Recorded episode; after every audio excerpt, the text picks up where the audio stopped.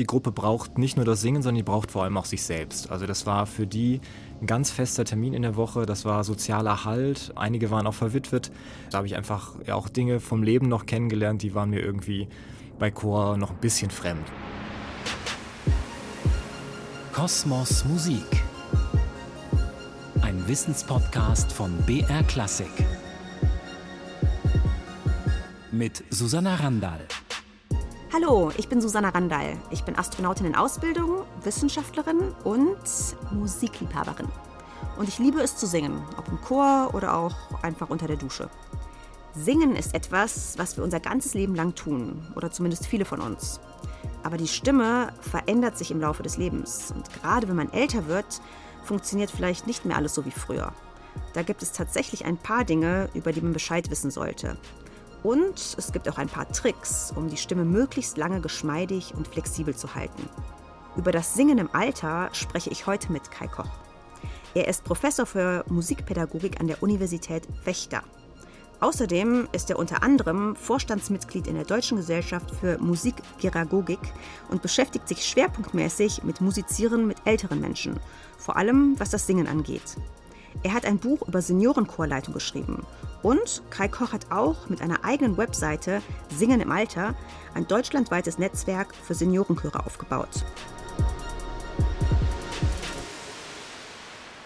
Hallo Kai, schön, Hallo. dass du da bist. Ja, gerne freut mich, dass wir heute sprechen. Heute geht es ja um die Veränderung der Stimme im Laufe des Lebens, vor allen Dingen natürlich im Seniorenalter. Und du hast da viel Erfahrung mit älteren Menschen, mit Seniorenchören. Also wir hatten neulich das Entgegengesetzte. Wir hatten eine Folge zu Kinderstimmen.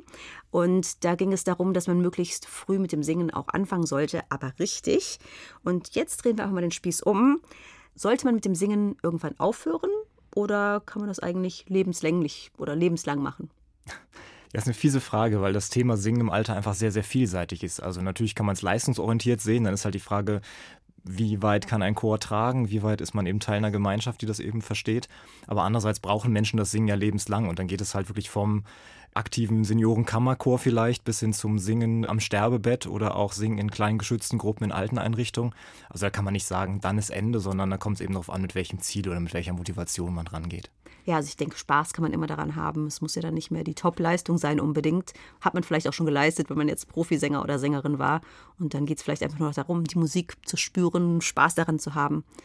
Wie bist du denn überhaupt auf das Thema gekommen, also dich damit zu beschäftigen, mit diesem Singen im Alter? Du selbst bist ja noch ziemlich jung, Jahrgang 1986. Wie kam das? ja, das ist immer das Klischee sozusagen. Man erwartet irgendwie einen älteren Herren, der dann irgendwie zu dem Thema berichtet. Ähm, ich habe in meiner Staatsarbeit damals habe ich was zum Thema Stimme machen wollen und da ging es darum, mit der Methode Stimmfeldmessung musikpädagogisch was zu arbeiten. Und ich hatte dann einfach Interesse zu schauen, wie das Chorsingen sich, wie gesagt, gerade im Alter sozusagen auf das Stimmfeld, also auf die stimmliche Leistungsfähigkeit auswirkt. Und da habe ich dann ja eine kleine Studie gemacht im Rahmen der Staatsarbeit und wenn man da einmal reingeschnuppert hat und gemerkt hat, wie viel Interesse eigentlich an dem Thema ist, dann kann ich nicht mehr loslassen. Das war ja wie so ein Sog, weil ich einfach merkte, da ist Potenzial und das interessiert viele Menschen und da kann man auch wirklich was bewegen. Klar, wir werden alle älter, deswegen ist es auch für uns alle etwas, womit wir uns beschäftigen sollten, wenn wir gerne singen. Und heutzutage gibt es ja auch eine ganze Reihe von sogenannten Seniorenchören. Und da werden nicht, wie man vielleicht meinen würde, zwangsläufig immer nur Volks- oder Kirchenlieder gesungen, sondern es gibt auch Rock, Pop-Ensembles, alles. Kosmos Musik. Susanna forscht nach. Achtung. Drei und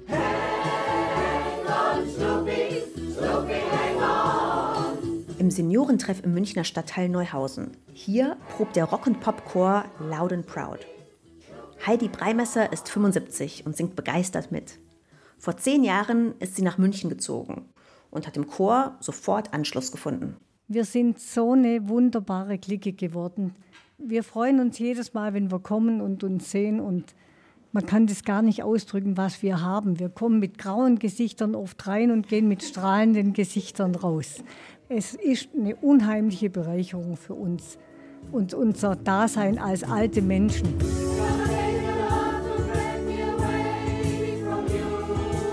Da im Chor überwiegend Seniorinnen und Senioren singen, sind viele Stücke tiefer gesetzt. Denn im Alter geht die Höhe in der Stimme meist verloren. Vor allem bei den Frauen, erklärt der Freiburger Stimmarzt Bernhard Richter. Bei der hohen Frauenstimme ist es sicherlich so, dass da die beste Zeit bis zum etwa 50. Lebensjahr ist und dann nachher das etwas schwieriger wird. Das hängt mit hauptsächlich hormonellen Faktoren zusammen. Dann werden auch die Sprech- und Singstimmen tiefer und auch die Register werden schwieriger miteinander verbunden. Auch bei Männern verändert sich die Stimme. Viele Tenöre wechseln irgendwann ins Baritonfach. Aber manche Männer verlieren auch die Tiefe und sprechen dann eher mit einer hohen, fistligen Stimme. Das nennt man Greisendiskant. Grund für die stimmlichen Veränderungen ist einerseits die hormonelle Umstellung, aber auch eine allgemeine Erschlaffung der Muskulatur. Und genau dagegen kann man etwas tun, sagt Christiane Chasky, mit gezielter Stimmbildung. Sie hat das Konzept Schöner Singen 60 Plus entwickelt, das auch online verfügbar ist. Um beispielsweise die beiden Stimmregister, also Kopf- und Bruststimme, besser miteinander zu verbinden, schlägt sie vor. Eine Möglichkeit zum Beispiel ist, dass man laut und leise singt. Im Wechsel. Oder Crescendo machen, Decrescendo, um diese Übergänge, also das ist sozusagen so eine Flexibilität der Muskulatur zu trainieren. Holla, holla, holla. Im Alter verändert sich auch die Schleimschicht der Stimmlippen also die Schicht, die wir bei der sogenannten Kopf- bzw. Randstimme benutzen. Sie braucht viel Übung. Wollen wir hoch singen, werden die Ränder der Stimmlippen in die Länge gezogen. Und das funktioniert oft besser, wenn wir leise singen. Viele versuchen ja mit Lautstärke in die Höhe zu kommen, weil das irgendwie ein sicheres Gefühl gibt und auch zumindest gefühlt stützt. Und das kann aber wirklich kontraproduktiv sein. Also um dem entgegenzuwirken, kann man das trainieren, dass man wirklich versucht, mal leise in die Höhe zu kommen ja, ja, Halleluja. Als wahren Jungbrunnen für die Stimme sieht Christiane Chasky aber ein einfaches Hilfsmittel. Lachsvox. Hier wird durch einen Silikonschlauch in eine mit etwas Wasser gefüllte Flasche geblubbert und dabei gesungen wenn wir blubbern, dann haben wir durch das Wasser einen Druck von oben, also den Wasserdruck. Und jetzt bekommen plötzlich die Stimmlippen von oben und von unten Druck.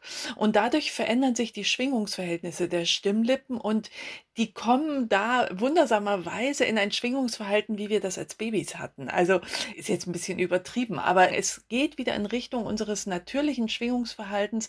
Und je öfter wir das machen, umso mehr stellt sich das Körpergedächtnis um. Auf U.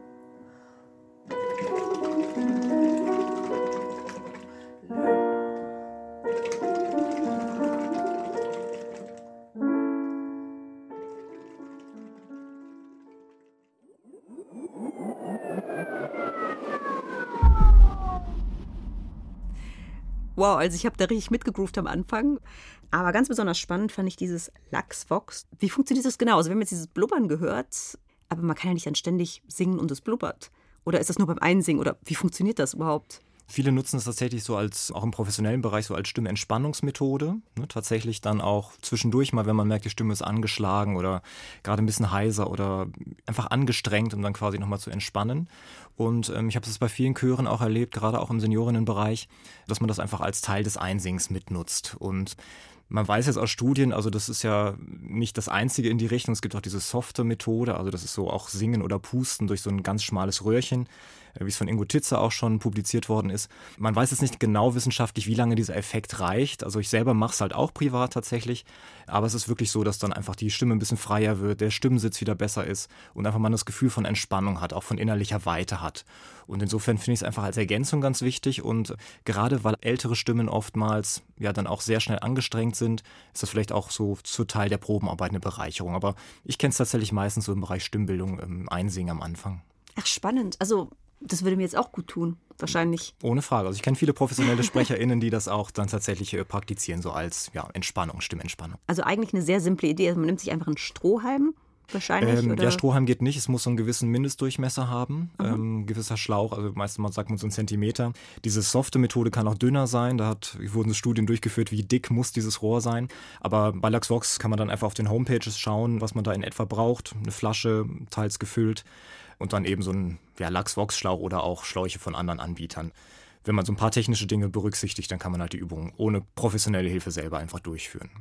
Und tatsächlich auch der Unterschied vom Klang vorher nachher, der ist deutlich spürbar meistens. Also ich würde es auf jeden Fall mal probieren. Ich bin gespannt, ob das dann wirklich was bringt. Aber kommen wir jetzt zurück zu den wirklichen Stimmen im Alter. Also wir haben ja gehört, dass die Frauen tiefer werden und die Männer auch tiefer, aber eben auch diesen Greisendiskant bekommen können. Was ist denn das genau? Kannst du das genauer erklären? Ja, Greisenskant sagt man immer, dass Männerstimmen dann diesen Bruststimmcharakter verlieren und dann so in diese mehr in den Kopflage wechseln im Falsettbereich und dann auch manchmal so unkontrolliert wechseln. Ich kenne relativ wenig Fälle, also es ist in der Literatur immer so beschrieben, aber im Chorbereich kenne ich es jetzt recht wenig. Ich habe es immer dann gemerkt, gerade wenn ich mit sehr, sehr, also mit hochaltrigen Menschen auch teilweise dann in alten Einrichtungen singe, da merkt man das ganz, also häufiger. Ich glaube, es ist eher so ein hochaltriges Thema. Mhm. Also man kann jetzt nicht vor Freude als Chorleiter sagen, als Chorleiterin sagen, ähm, jetzt habe ich wieder viele Tenöre, weil eben viele in diesen Kreisen diskant wechseln. Das ist es nicht. Ich glaube, es ist eher noch ein anderes Phänomen. Und was macht man da als Chorleiter? Also wenn man merkt, okay, die Stimmen sind einfach generell tiefer, was macht man da? Also das Thema ist recht komplex, denn das hängt einerseits damit zusammen, dass man natürlich bei der Literaturauswahl schauen muss, dass eben die Stücke, die ich im Chor singe, auch den Stimmen angemessen sind. Und man kann jetzt nicht einfach pauschal einfach was tiefer transponieren, weil das einigen Stimmen vielleicht entgegenkommt, aber bei anderen halt wieder nicht passt. Also so einfach ist es dann nicht. Wir zum Beispiel haben relativ viele Stücke selber arrangiert, eben für Altersstimme speziell. Und die haben dann nochmal andere Kriterien als einfach nur ein bisschen tieferes Stück. Da muss man auf den Ambitus achten, verschiedene Dinge und so weiter. Und dann ist aber als Chorleitung wichtig, dass ich einfach mich gut mit Stimme auskenne und tatsächlich dann auch dem Chor der Gruppe eine gute Stimmbildung ermögliche. Denn gerade eben Training ist wichtig und äh, gerade Erfahrung und Technik ist wichtig. Und wenn ich das halt nicht anbieten kann dem Ensemble, dann kann ich dann eben auch stimmlich nicht unterstützen.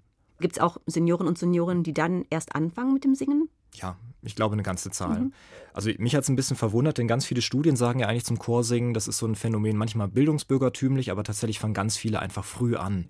Aber ich merke so gerade bei neuen Formaten, und es hat eine Studie, die wir mit dem BMCO durchgeführt haben, auch ein bisschen gezeigt, viele nutzen auch tatsächlich jetzt so neue Formate, aber auch vielleicht das stilistisch Neue.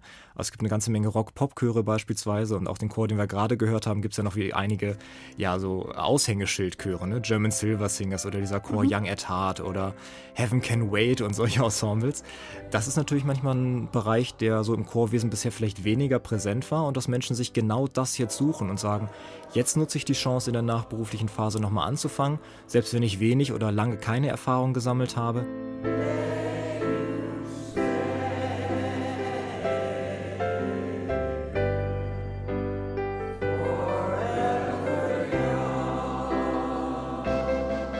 Ja, und man hat ja auch vielleicht endlich mal Zeit. Also gerade wenn man jetzt im Berufsleben extrem aktiv war und dann eben plötzlich das wegfällt, dann kann ich mir gut vorstellen, dass man da auch einfach eine neue Herausforderung, ein neues Hobby sucht, vielleicht auch mit anderen Menschen in Kontakt kommen möchte und deswegen kann ich mir gut vorstellen, dass dann auch für ältere Menschen was ist. Aber wie machst du das denn während einer Chorprobe? Also gerade wenn es vielleicht da Menschen dabei sind, die nicht mehr ganz körperlich fit sind und die aber trotzdem mitsingen möchten, machst du dann vielleicht mehr Pausen oder gibt es besondere Sitzkissen? Kann man da auch was tun? Also wenn man vielleicht wirklich nicht mehr fit ist, aber sagt, okay, ich möchte aber trotzdem mitsingen. Ja, also das ist ja als Chorleitung generell fies. Ne? Man hat eine Gruppe von 20, 30 Leuten und alle haben irgendwie unterschiedliche Baustellen und sind ganz unterschiedlich. Ne? Und einige, mhm. die brauchen mehr körperliche Aktivität, anderen fällt es leichter. Und ich muss halt immer durch meine Ansagen, chorleiterisch, muss ich empathisch für die Gruppe sein und gucken, was tut der Gruppe jetzt im Speziellen gut oder mit wem kann ich mal einzeln sprechen. Und wenn ich halt merke, dass manchen das Singen ähm, und das Atmen vielleicht im Stehen schwerfällt, dann gibt es halt verschiedene Möglichkeiten. Dann kann ich halt entweder sagen, okay, nimm dir eine Stütze oder ich kann halt sagen, sagen, du kannst es gerne im Sitzen machen und dann gibt es halt irgendwie, wie von Brenda Smith vorgeschlagen aus den USA, die macht es dann mit solchen Keilkissen, dass man halt diese Beckenkippung im Sitzen besser hat, dass man besser atmen kann, mhm. die man auch der Rückenschule auch so kennt. Oder ich muss halt einfach wissen, was kann ich technisch machen. Also Elisabeth Bengtson-Opitz hat ein ganz tolles Buch auch geschrieben, Anti-Aging für die Stimme. Da wird so ganz viel ganzheitlich aus Sicht der Physiotherapie noch mitgemacht, also mit Terrabändern und solche Dinge.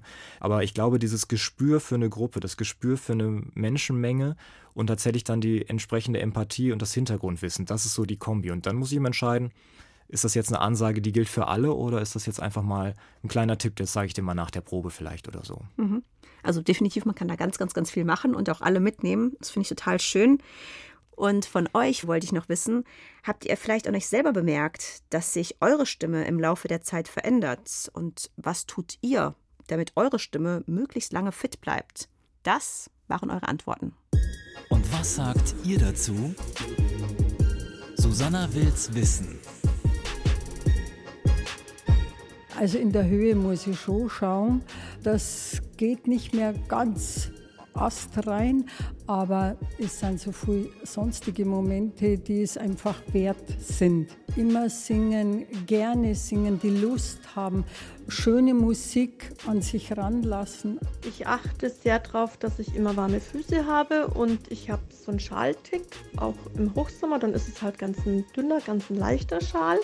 Und wenn ich mal merke, dass so ein bisschen was zum Kratzen anfängt, dann habe ich immer das Zystus dabei und dann lutsche ich das und damit habe ich eigentlich nie Probleme gehabt, jetzt auch über die ganzen Jahre. Fit halten tue ich mich persönlich durch Feldenkreis. Immer wieder gucken, was geht leicht. Das hat mir sogar mehr Höhe gebracht. Meine Stimme hat sich extrem geändert, weil ich leider von Altersasthma befallen bin. Das bedeutet, dass beim Singen die Töne wegbrechen. Und da ist das Allerwichtigste, dass Sie erstens gute Freunde haben, die Ihnen sagen, Sie sollen nicht aufhören. Zweitens, sich nicht scheuen, logopädische Hilfe in Anspruch zu nehmen. Und zum Dritten auch einmal den Mut haben, einen Ton wegzulassen oder eine Atempause einzulegen, die nicht vorgesehen ist. Wenn ich mich mit anderen Gesangstechniken beschäftige, zum Beispiel das Jodeln oder auch georgische Gesänge, da merke ich, welche Nuancen es gibt, in verschiedenen Stimmbereichen zu singen. Und die haben mir auch geholfen, die Stimme einfach weiter zu bilden. Ich habe das Gefühl, ich gehe immer tiefer, tiefer in den Körper, dass ich meinen Körper unter mir fühle.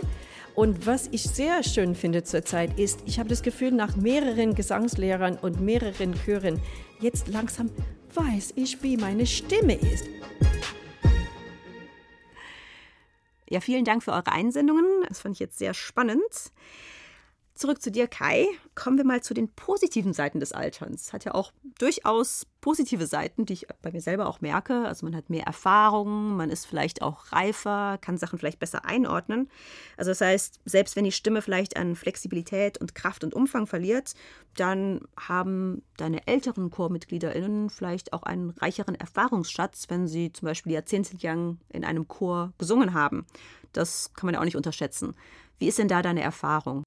Vielleicht ist eine schöne Anekdote, wie ich dazu gekommen bin. Also einer der frühen, es war offiziell kein Seniorenchor, sondern es war einfach ein Chor mit, ich glaube, es waren neun ältere Damen, bei denen ich dann als Chorleiter angestellt war. Und da habe ich es enorm genossen, wie einfach die unterschiedlichen Perspektiven und auch einfach, was sie an Erfahrung mitbrachten. Und ich wurde ja, ein bisschen hofiert. Also ich habe dann irgendwie mal Süßigkeiten mitbekommen oder ich war bei den Geburtstagen mit eingeladen oh, und so. Und das war ein schön. total herzlich soziales Miteinander. Und dann merkte ich aber auch, die Gruppe braucht nicht nur das Singen, sondern die braucht vor allem auch sich selbst. Also das war für die ein ganz fester Termin in der Woche. Das war sozialer Halt. Einige waren auch verwitwet. Es war für die wirklich ganz wichtiger sozialer Raum. Und da habe ich einfach ja auch Dinge vom Leben noch kennengelernt, die waren mir irgendwie bei Chor noch ein bisschen fremd. Natürlich kennt man irgendwie alle möglichen Sachen, die im Chor ja an Schicksalen zusammenkommen oder auch an Lebenserfahrung zusammenkommt. Aber in dem Bereich habe ich das nochmal ganz besonders geschätzt, weil es einfach sehr, sehr unterschiedlich und sehr bunt war. Und ja, die Frage, ob Seniorinnenchor ja oder nein, das ist ja, ja, das ist ein Riesenfeld. Also da beschäftige ich mich ja hauptsächlich auch konzeptionell mit. Ist ein Seniorinnenchor ein Chor, der aus älteren Menschen besteht, oder ist das ein festes Format, was explizit für ältere Menschen gegründet worden ist? Und das ist, glaube ich, so eine große Unterscheidung. Es gibt viele Chöre, die einen hohen Altersdurchschnitt haben, auf dem Land, in der Stadt oder je nach Genre mhm. auch. Das ist halt das eine, aber es gibt auch ganz viele Formate, die explizit für ältere Menschen gegründet sind.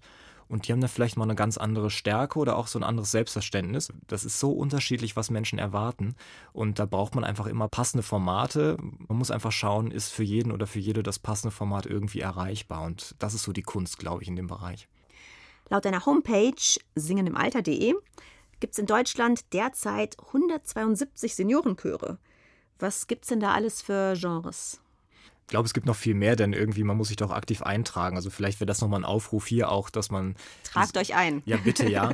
Wir verlinken auch die Seite dann. Genau, dann können sowohl Chorleitende als auch Sängerinnen einfach mal schauen, was gibt es da. Und das sind wirklich nur die als solche betitelte, also wirklich benannte. Ne? Wie gesagt, es gibt viele ältere Chöre, aber das sind so explizite. Und also das finde ich immer so beeindruckend. Und das geht halt wirklich vom Kirchenchor, vom Männerchor, Frauenchor, intergenerativ gedacht, also jung trifft alt oder singt nebeneinander.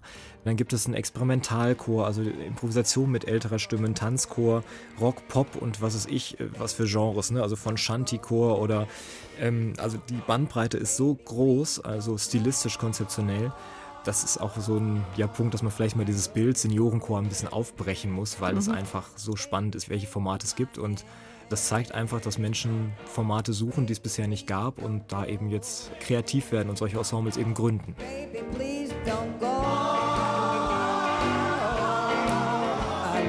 Kommen wir zu einem anderen Thema, der Demenz. Das nimmt ja im Alter bekanntlich zu. Man wird vergesslicher, manche Menschen werden dann wirklich dement. Es gibt auch eine Studie dazu, dass Singen gut gegen Demenz sein soll. Also das Singen oder auch das gemeinsame Singen kann Demenz zwar nicht heilen, leider, aber die Entwicklung einer Demenz verzögern. Und das hat Joe Vergese bereits 2003 festgestellt in einer Studie. Kosmos Musik Susanna dockt an. In der Studie wurden 500 Seniorinnen und Senioren untersucht. Sie waren alle über 75 und hatten keine Demenz. Man hat sich angeschaut, was die so für Hobbys hatten und wie sich das vielleicht auf die Leistungsfähigkeit des Gehirns auswirkt. Fünf Jahre später hat man dieselbe Gruppe dann nochmal untersucht und geschaut, wer in der Zwischenzeit eine Demenz entwickelt hat und wer nicht. Und da hat sich herausgestellt, dass es drei Dinge gab, die offensichtlich einen positiven Effekt hatten. Nämlich aktives Musizieren, Tanzen und Schachspielen. Und von den Seniorinnen und Senioren, die das regelmäßig gemacht haben, sind deutlich weniger an Demenz erkrankt als beim Rest der Gruppe. Also scheint unter anderem Musizieren, und da gehört Singen ja auch dazu, die Entstehung einer Demenz zu verhindern oder zumindest zu verzögern. Also es müsste ja eigentlich auch ein Anreiz vielleicht sein für viele, mit dem Singen anzufangen oder weiterzumachen. Aber für den Chorleiter oder die Chorleiterin bestimmt auch eine Herausforderung. Wie geht man denn mit Demenz oder anfangender Demenz in einem Chor um? Das ist auch wieder eine harte Frage. Es gibt halt, ich kenne viele Fälle, dass es eine Schwierigkeit sein kann. Aber es ist nicht nur mit Demenz, das ist ja immer grundsätzlich mit Dingen, die im Chor auffallen. Ne? Also es gibt halt Menschen, die sind ja vielleicht von sich aus cholerisch oder sind besonders leistungsorientiert und andere singen einfach immer zu laut mhm. und andere, also man muss ja immer dann Fingerspitzen. Das gibt's bei allen Chören. Eben, ja, aber man muss einfach ein Fingerspitzengefühl haben, wie geht man damit um. Ne? Und Demenz ist halt, das kann eine Krankheit werden, die tatsächlich so eine Gruppe, so leid es dann auch manchmal tut, sprengen kann. Aber es gibt ja. halt, und das ist das Tolle, auch ganz viele andere Formate, die sehr inklusiv gedacht sind für Menschen mit Demenz und deren Angehörige. Aber da sieht man dann auch wieder, das ist halt ein spezielles Format und da ist das Format so angesetzt, dass es eben gut klappen kann. Ich kann ja nicht Menschen einfach verstoßen. Das ist ja irgendwie zum Teil deren Lebenswerk, das Chorsingen. Da muss man einfach gucken, dass die Formate passen. Und ein sehr prägendes Beispiel von einem tollen Chor, da hieß es dann, dass die Dame, die an Demenz erkrankte, eben nicht mehr zur Probe kommen kann. Aber dann einfach befreundete Sängerinnen sagten, komm, wir gehen mit dir in ein anderes Ensemble, da bist du noch mit uns in Gemeinschaft und wir machen das halt da zusammen weiter. Also ich merke schon, man braucht wirklich viel Fingerspitzengefühl und Einfühlungsvermögen, wenn man gerade mit älteren Menschen singen möchte und diese Chöre leiten möchte. Und auch professionelle Sängerinnen und Sänger, die unterrichten ja häufig nebenbei und haben dann unter Umständen auch mit den Schülerinnen und Schülern zu tun, die vielleicht ja, ein ganzes Stück älter sind als sie selbst. Wie das geht und was beim Unterrichten zu beachten ist, erzählt uns ein Profi aus dem Chor des Bayerischen Rundfunks. Der BR-Chor das sagen die Profis. Mein Name ist Timo Jansen. Ich singe jetzt seit 21 Jahren hier im Chor des Bayerischen Rundfunks und bin laut Arbeitsvertrag vorwiegend im ersten Bass eingesetzt, was aber auch zur Folge haben kann, dass ich mal im zweiten Tenor oder im zweiten Bass eingesetzt werde, wenn das gebraucht wird. Ich merke bei mir persönlich, dass die Tiefe selbstverständlicher und tragfähiger geworden ist. Und dass bestimmte Töne, die in der oberen Mittellage, sage ich mal, früher selbstverständlich kamen, das bedarf jetzt einer viel größeren Anstrengung muskulärer Art. Also die Stimme funktioniert ja durchaus auch muskulär und die nimmt im Lauf des Alters naturgemäß ab.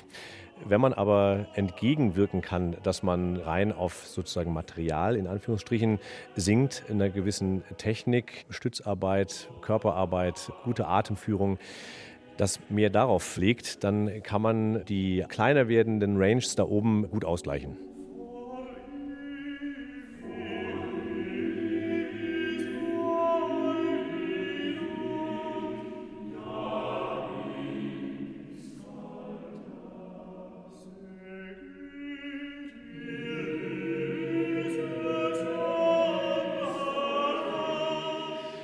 Eine jugendliche Stimme hört sich immer anders an. Also wenn ich zum Beispiel mit Unichören zusammensinge, dann ist es einfach eine ganz andere Klangqualität als jetzt ein Laienchor normal oder gar unserer Chor, wo einfach die Zusammenfügung der Gesamtstimmen viel runder und viel ausgewogener ist. Trotzdem hört man den jugendlichen Klang auch beim vierstimmigen Chor deutlich raus, wenn es einfach ein bisschen gesetzter ist. Und das ist irgendwie auch so eine Situation, wobei die Stimme eigentlich hilft, wenn sie ein bisschen grundierter, mehr Grundtöne, offener, mehr Klangvolumen, mehr Klangraum bekommt als früher. Ich merke auch zunehmend, dass Erfahrung einfach doch ein Pfund ist, was man einsetzen kann. Nicht nur in der Literatur, sondern einfach auch in der Gesangstechnik. Ich unterrichte ja auch an der Hochschule und da ist es dann teilweise wirklich leider so, dass auf diese Basics, auf die es wirklich ankommt, nämlich Atem, Körperarbeit und Stütztechnik, dass da häufig nicht so richtig Wert gelegt wird. Und ich aber inzwischen einfach der Meinung bin, dass wenn man diese Sachen auch Laien und auch Leuten, die vielleicht viel sprechen müssen, beibringt, die wesentlich länger mit ihren Stimmen arbeiten können, als wenn man das nicht tut. Beispiel dafür, ich habe eben auch sehr, also wirklich alte Schüler und Schülerinnen, die jetzt schon lange auch bei mir sind, wo sich gezeigt hat, dass durch eine regelmäßige Arbeit auf diesem Gebiet die, alles im Laienbereich jetzt, ja, aber dass da die Langlebigkeit der Stimme deutlich nach hinten ausgeweitet werden konnte. Und ich habe eine fast 75-jährige Sopranistin, die mir mal gesagt hat, sie kommt nicht mehr zum Unterricht, wenn sie halt das hohe C, das dreigestrichene, nicht mehr bekommt. Und bis jetzt hat sie es doch. Also ist das immer so der Beweis dafür, dass es wirklich auch noch äh, funktionieren kann, wenn man ein bisschen umdenkt und nicht mehr die juvenile Muskulatur in Anspruch nimmt, sondern irgendwie die Grundtechnik des Körpers. Ich habe einen auch sehr alten Herrn da, wo ich merke, dass die Tiefe bei dem ein bisschen weggeht und gerade beim ersten Einsingen sehr viel Knatterei da ist und das aber durch diese Körper- und Stützarbeit in der oberen Mittellage und auch vor allen Dingen in der Höhe hat sie da in den letzten fünf, sechs Jahren sogar noch mal was Positives drauf entwickelt, dass die Stimme da nach oben relativ freier geworden ist. Sicher ist auf jeden Fall, wer mit seinem Material so umgeht, dass er die technisch gut ummantelt, kann länger singen.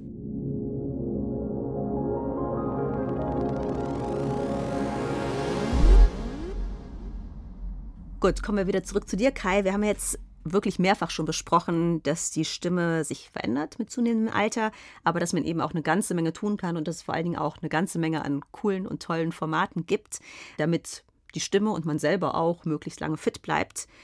Was würdest du sagen, ist kurz zusammengefasst nochmal das Wichtigste, was jede und jeder Einzelne tun kann, damit die eigene Stimme lange fit bleibt?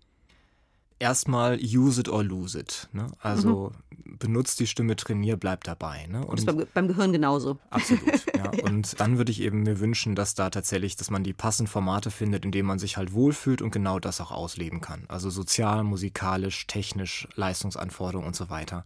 Das ist das eine. Und dann tatsächlich, ja, gesund bleiben im weitesten Sinne. Und dann aber auch tatsächlich sich den Luxus mal gönnen, auch mal vielleicht Stimmbildung, Gesangunterricht zu nehmen. Warum nicht? Ja, eben. Warum nicht auch im Alter? Wie ist denn das? Jetzt kommen wir zu einem leidigen Thema. Corona. Corona, das haben wir in der ersten Folge dieser Staffel schon gehört, hat die Chorszene hart getroffen. Klar, das Singen war, wie war das? Das gefährlichste Hobby überhaupt eine Zeit lang. Richtig verschrien. Und ich könnte mir vorstellen, dass es gerade bei Seniorinnenchören, wo natürlich dann auch das Risiko nochmal ähm, höher ist, einen schweren Verlauf zu haben bei Corona, dass das diese Szene dann nochmal ganz besonders hart getroffen hat. Empfindest du das auch so oder spürst du auch eine Tendenz, dass vielleicht jetzt auch heute noch Seniorinnen dann mehr Angst haben, zum Chor zu kommen oder zu singen? Oder hat sich das wieder gelegt? Sowohl als auch tatsächlich. Ne? Also mich hat es auch sehr betroffen gemacht, ähm, wie die ganze Chorszene natürlich. Viele aus Sommels haben einfach gesagt, wir können jetzt nicht proben. Ne? Und äh, da ist nochmal ja. schwieriger, auch überhaupt wieder anzufangen und so weiter. Das ist das eine. Und dann tatsächlich kam bei Senioren oft dazu, also auch diese Gefahr in Anführungsstrichen oder auch diese Sorge, ähm, ich bin als Altersgruppe sozusagen dann nochmal vielleicht stärker betroffen Das merkte man, glaube ich, schon. Ich kenne aber auch ein, zwei andere Beispiele, da war es genau umgekehrt. Da hieß es einfach, ganz ehrlich, wir brauchen das Singen jetzt und es ist uns sowas von egal, wir setzen uns darüber hinweg. Also das habe ich auch gesehen. Ne? Und das ist dann halt, wie die Gruppen sich dazu entscheiden. So. Aber ja, andere Dinge, so auch an Angeboten fand ich es einfach schade, dass die wegfielen. Ne? Also Deutsches Musiktreffen 60 plus und so weiter. Also ich glaube, für die Szene hat es einen ganz harten Cut gemacht und jetzt muss man eben hoffen und schauen, dass es wieder auch startet, aber eben natürlich unter Gesundheitsaspekten so ideal, wie es halt geht.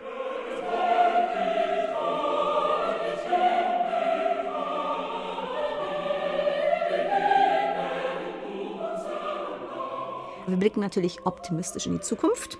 Was glaubst du, was wäre so dein Wunsch? Wie könnte die Seniorinnen-Kursszene in den nächsten 10, 20 Jahren aussehen? Was, was könnte da noch entstehen? Ich glaube, dass es einfach noch mehr Formate gibt. Tatsächlich, also in einer Studie haben wir es auch gesehen, also dieses homogene Singen 60 plus ist es vielleicht gar nicht, vielleicht ist das homogene 70, 80 plus nochmal entscheidender. Aber ich hoffe, dass es einfach viel mehr Formate gibt und dass einfach so das Thema Alter nicht diskriminierend gesehen wird, sondern tatsächlich als Chance und als auch Bereicherung. Einfach, dass es Formate gibt. Und den wünsche ich mir sowohl altershomogene Ensembles, wo sich Menschen wohlfühlen, als auch ja, Generationen verbindende Ensembles, die einfach genau diesen Aspekt haben, also die inklusiv gedacht sind und das selbstverständlich ist. Und dann hoffe ich einfach für die Szene, dass es weiterhin auch, wie gesagt, gute Chorliteratur gibt. Da gibt es noch viel zu wenig. Ganz viele schreiben im Kämmerlein alles um. Und das brauchst, glaube ich, auch, denn dann macht das Chorsingen auch Spaß, wenn man merkt, okay, da gibt es tolle Sachen. Und äh, ich glaube, was nochmal ganz gut für die Szene wäre, so im Qualitätsschub, ich möchte einfach nicht, dass dieser Bereich so als Leitungsperspektive so defizitär gehandhabt wird, nach dem Motto, das kann irgendjemand machen, für die Gruppe brauchst du nichts zu können.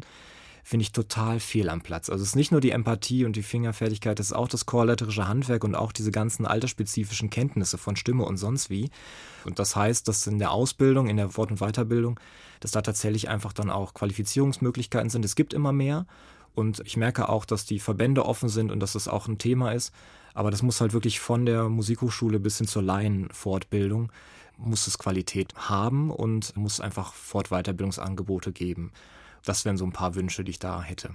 Also man merkt richtig, mit welcher Leidenschaft du dabei bist. Ich finde das total schön. Und ich würde sagen, man kann sich ja richtig auf das Älterwerden freuen. Also ich freue mich jetzt auf das Singen im Alter. Dank dir. Gerne. Heute habe ich gesprochen mit dem Musikpädagogen Kai Koch und ich habe mal wieder total viel gelernt. Also es war ein wirklich schönes Gespräch und ich fand es besonders spannend zu hören, wie divers die SeniorInnen-Chorlandschaft ist. Also es gibt wirklich alles, vom klassischen Kirchenchor bis hin zu wirklich fetzigen Rock- und Pop-Ensembles. Und ich fand es auch sehr beruhigend zu sehen, dass man den Effekten des Älterwerdens auch bei der Stimme entgegenwirken kann, indem man eben bestimmte Übungen macht. Lux Vox, äh, damit habe ich jetzt was ganz Neues gelernt. Und das, was ich noch mit am schönsten fand, war wirklich, dass es anscheinend sehr viele Menschen gibt, die auch nach dem Berufsleben, also mit 65, 70 plus, noch das Singen ganz, ganz neu für sich entdecken, sich sozusagen in dieser Richtung neu erfinden und ein neues Hobby und vielleicht auch neue Lebensfreude damit entdecken. Euch hat der Podcast gefallen? Dann lasst mir gerne eine Bewertung da. Alle Folgen von Kosmos Musik und viele weitere coole Podcasts findet ihr auch in der ARD Audiothek. Und das war's schon mit unserer zweiten Staffel von Kosmos Musik Chorsingen. Mir hat es total Spaß gemacht. Ich hoffe, ihr habt auch viele neue Erkenntnisse mitgenommen übers Singen und dass ihr eine gute Zeit hattet. Kosmos Musik mache ich natürlich nicht alleine, sondern Kosmos Musik ist eine Produktion von BR Classic. Recherche Susanna Felix und Antonia Morin. Produktion Carmen Fiedler und Franziska Klein. Technik Carola Eichhorn und Benny Richter. Sounddesign Frank Schwarz. Grafik Nadja Pfeiffer. Community Management Sabine Klug-Thormer. Redaktion Stefanie Angloa, Sebastian Flecker und Thorsten Preuß. Leitung Merit Forster. Ich bin Susanna Randall und verabschiede mich von euch. Ich wünsche euch weiterhin viel Freude beim Singen. Macht's gut!